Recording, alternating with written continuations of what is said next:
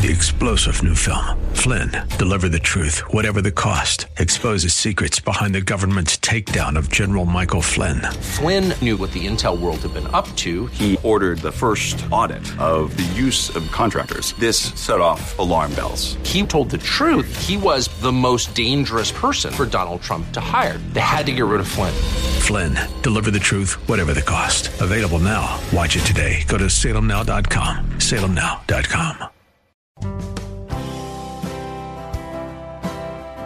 Hey, Pastor, doesn't science disprove the Bible? Isn't Genesis just a fairy tale? Is God for real? Did he really create everything in six literal days? Didn't God just use the Big Bang? Why is there death and suffering? Do you really believe the Bible? Didn't man evolve from apes? For answers to these questions and more, stand by for Believing the Bible.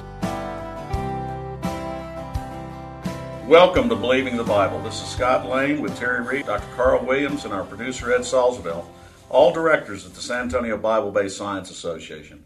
We are here to reassure you can believe the Bible from the very first verse.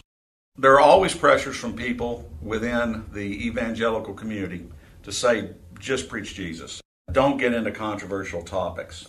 And they get to the point to where they compromise with a lot of things in the secular world and Genesis and things of that nature. Our topic today is do the compromises work or do the compromises backfire? Can you compromise with Scripture? Terry, this is a big thing with you. What are your thoughts on that?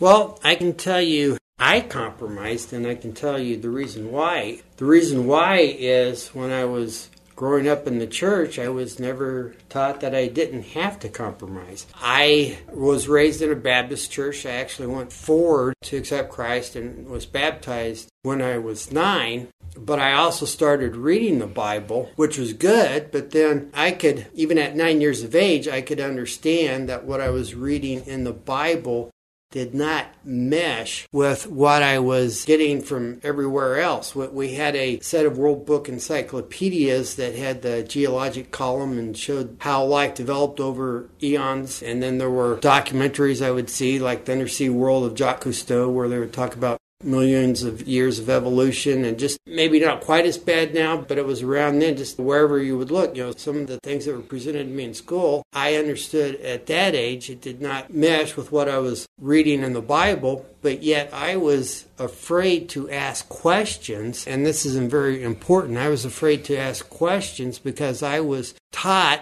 you needed faith. And I thought faith meant that you didn't ask questions. So I just didn't ask questions, and the, the church was not proactive in teaching me why I could believe the Bible, starting with the biblical creation account. And so I just went around with this cognitive dissonance in my head, even at a, a young age. And then when I went away to college, I was challenged, you know, with Darwinian evolution and the age of the earth. And I wasn't really able to address those challenges because the church had not prepared me.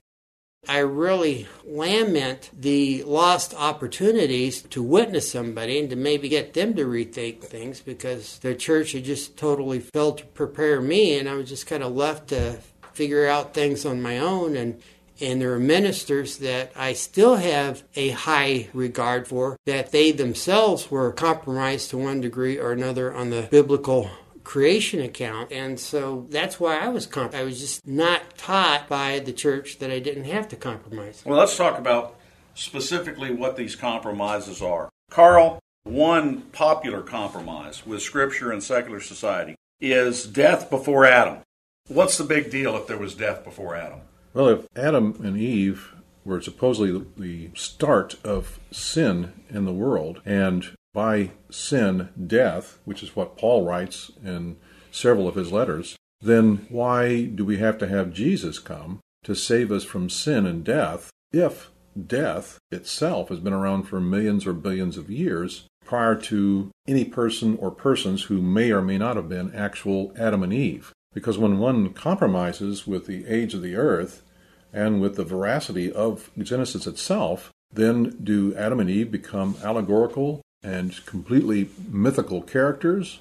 Or, as God wrote in Genesis, were they truly the very first man and woman? So that answer is very key. So if you give the correct answer, then Jesus has a reason to come and to save us. And if the answer is wrong, in other words, was years of death and suffering, sin before Adam and Eve, or if there was actually no Adam and Eve ever, then why was Jesus quoting about Genesis in his Gospels? Why was Jesus coming in the first place to lay down his life for us to save us from our sin if there was indeed no original persons to have committed these original sins? What you're getting into is really the question of the authority of Scripture itself. Was God telling us the truth in the first 11 chapters of Genesis, or was it just allegorical? Was it all just a story? If the first 11 chapters are all allegorical, just stories, because we weren't ready for the truth, when does the truth begin in the Bible? Can any part of it be trusted as true history or telling us the truth? Indeed, a very slippery slope. You are listening to Believing the Bible. This is Scott Lane with Terry Reed, Dr. Carl Williams, and our producer Ed Salzadell. If you would like to learn more, go to sabsa.org. That is S A B B S A.org.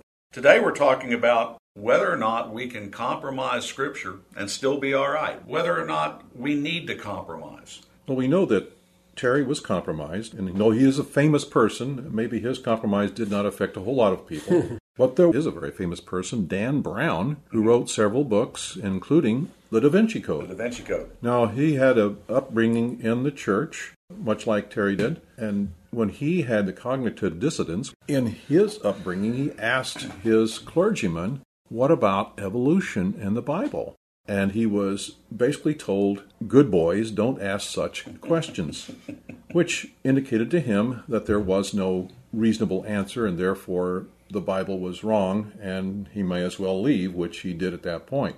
So, the proper teaching of the Bible, the resting on the authority of the Bible, has tremendous consequences for our lives and for the lives of the society. Terry, why do you think that that pastor gave Dan Brown that kind of answer?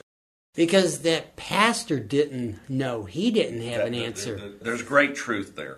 We're not training them in seminary to be biblical apologists. They are given the background in their theology, in their denomination, etc. But they're not scientists, and so they're afraid of this stuff. And that's not new. Uh, they were afraid of this stuff back in the 1860s when Darwin first published. But we've kind of been on the defensive with this stuff now for 150 years, and we really shouldn't be. Another individual who had this problem uh, was a contemporary of Billy Graham. His name was Charles Templeton, who started preaching much like Billy did in the 40s and 50s and was even more successful than Billy was with his crusades at that time. But he couldn't answer simple questions. Why would a loving God allow sin, death, and disease and destruction in the world? And he could not answer that question because he did not have a firm grasp of the authority of Genesis. He didn't understand or believe chapter 3 of Genesis, where the fall occurs. There's a simple answer there for that. We sinned. We asked God to step aside. We brought sin, death, and destruction into the world. Mm-hmm. But if Genesis is not accurate history, if it's not real, then you don't have that answer. And you really get to the crux of it. There are a lot of compromise theories out there people have come up with. There's the gap theory that says between Genesis 1 1 and 1 2, it tells a story of the world which was formed and then the angels and dinosaurs were here, and then the place was blown up and then reformed and none of that's in the Bible. This was very popular a century ago or more because it was in the Scofield Reference Bible. What's the problem with a compromise theory like that? I would say the big problem is the whole point of Darwinian evolution and the whole point of even the idea of the earth being really old is to try to explain things apart from the Bible. The starting assumption is that the Bible isn't true. And and so why do theologians then try to make the Bible fit in with that? You know, it just doesn't make sense. Mm-hmm.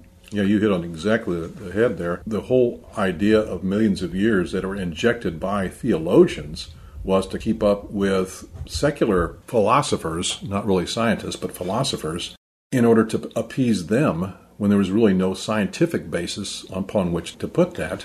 And they only did it to make themselves look acceptable in the eyes of these people who, who said they were trying to get rid of God. So why would you want to get in bed with someone who's trying to get rid of God? They wanted the praise of men more than the praise of God. And that's sadly been true.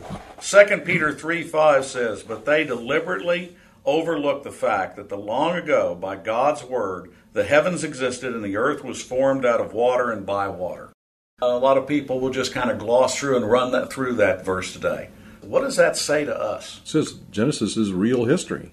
It's quoting directly from Genesis chapter 1 that God created the earth and the waters that the Spirit of God hovered over, and in between the, the waters and the waters was the whole of the heavens. And so we have the dry land. It was appeared in the midst of the waters. So there was a whole lot of water going on then. Yeah. And again, it, it is the New Testament, it is Peter treating Genesis as real history and not saying that it was allegorical, that it was something to be read through as poetic or anything else of that nature. The age day theory, where one of God's days is a thousand years or a million years or a billion years. Progressive creationism, where God just goes on holidays occasionally and comes back and recreates new things. Framework hypotheses. What they're trying to do with all of these things is they're trying to stuff millions and billions of years into each day of creation. Well, what's the problem? They've been trying to do it for some period of time. It undermines the authority of the Bible. We yeah. go back to Genesis, and if Genesis is not right, then the rest of the Bible it basically doesn't mean anything. Uh, that was one of the things that I was actually challenged with, when, as I mentioned, when I was in college, the age of the earth issue, and and how could I answer someone else's questions when I didn't even have my own questions answered? We need to understand that compromise is dangerous. We recommend that you check out Terry Reid's book on his website at Why Should You Believe. You can get access to a whole range of Dr. Carl Williams books on Christian historical fiction on Amazon.com. And we also recommend Scott Lane's new book, What If God Wrote the Bible, which is available on Amazon, Barnes & Noble, and everywhere else. Information for creation events in our area are on our website's calendar page. For more information or to schedule a presentation, go to sabsa.org or call 210-599-7240. When you go to our website, you can click on a link to our newsletter. Our website has a link for contact information on which you can order our newsletter to be emailed to you or you can call us. Also go to whyshouldyoubelieve.com. That is Terry's website containing articles looking at current day issues from a biblical perspective. SABSA meets the second Tuesday of each month at 7 p.m. We are now meeting at Faith Lutheran Church just south of the corner of Jones Maltsberger and Thousand Oaks. There you will find biblical apologetics and creation science teaching found nowhere else in Bexar County, as well as the availability of books and videos on these important subjects. If you missed any part of this show, you can listen to the show anytime by going to the AM 630 KSLR, the Word in South Texas website. Click on KSLR Podcast, scroll down until you find Believing the Bible. Please join us again next Saturday for Believing the Bible. I'm Scott Scott Lane. And for Terry Reed, Dr. Carl Williams, and Ed Salzveld, thanks for listening. And, and we hope you found today a reason to believe the Bible.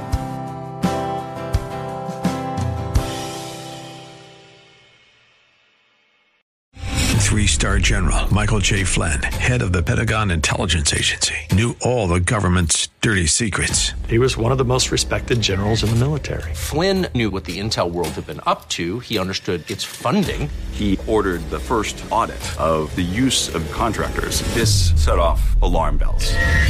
The explosive new documentary, Flynn, Deliver the Truth, Whatever the Cost, uncovers the facts behind this scandal. Flynn told the truth. He was the most dangerous person for Donald Trump to hire. I find out the worst enemy that I'm going to face in my life is right here in America. They took my assessment and they wanted me to change it. And I was like, I'm not changing it. They had to get rid of Flynn with in depth interviews, archival footage, and never before seen personal records of the man behind the headlines. I just felt like I was drowning. Flynn, deliver the truth, whatever the cost. Available now. Watch it today. Go to salemnow.com. Salemnow.com.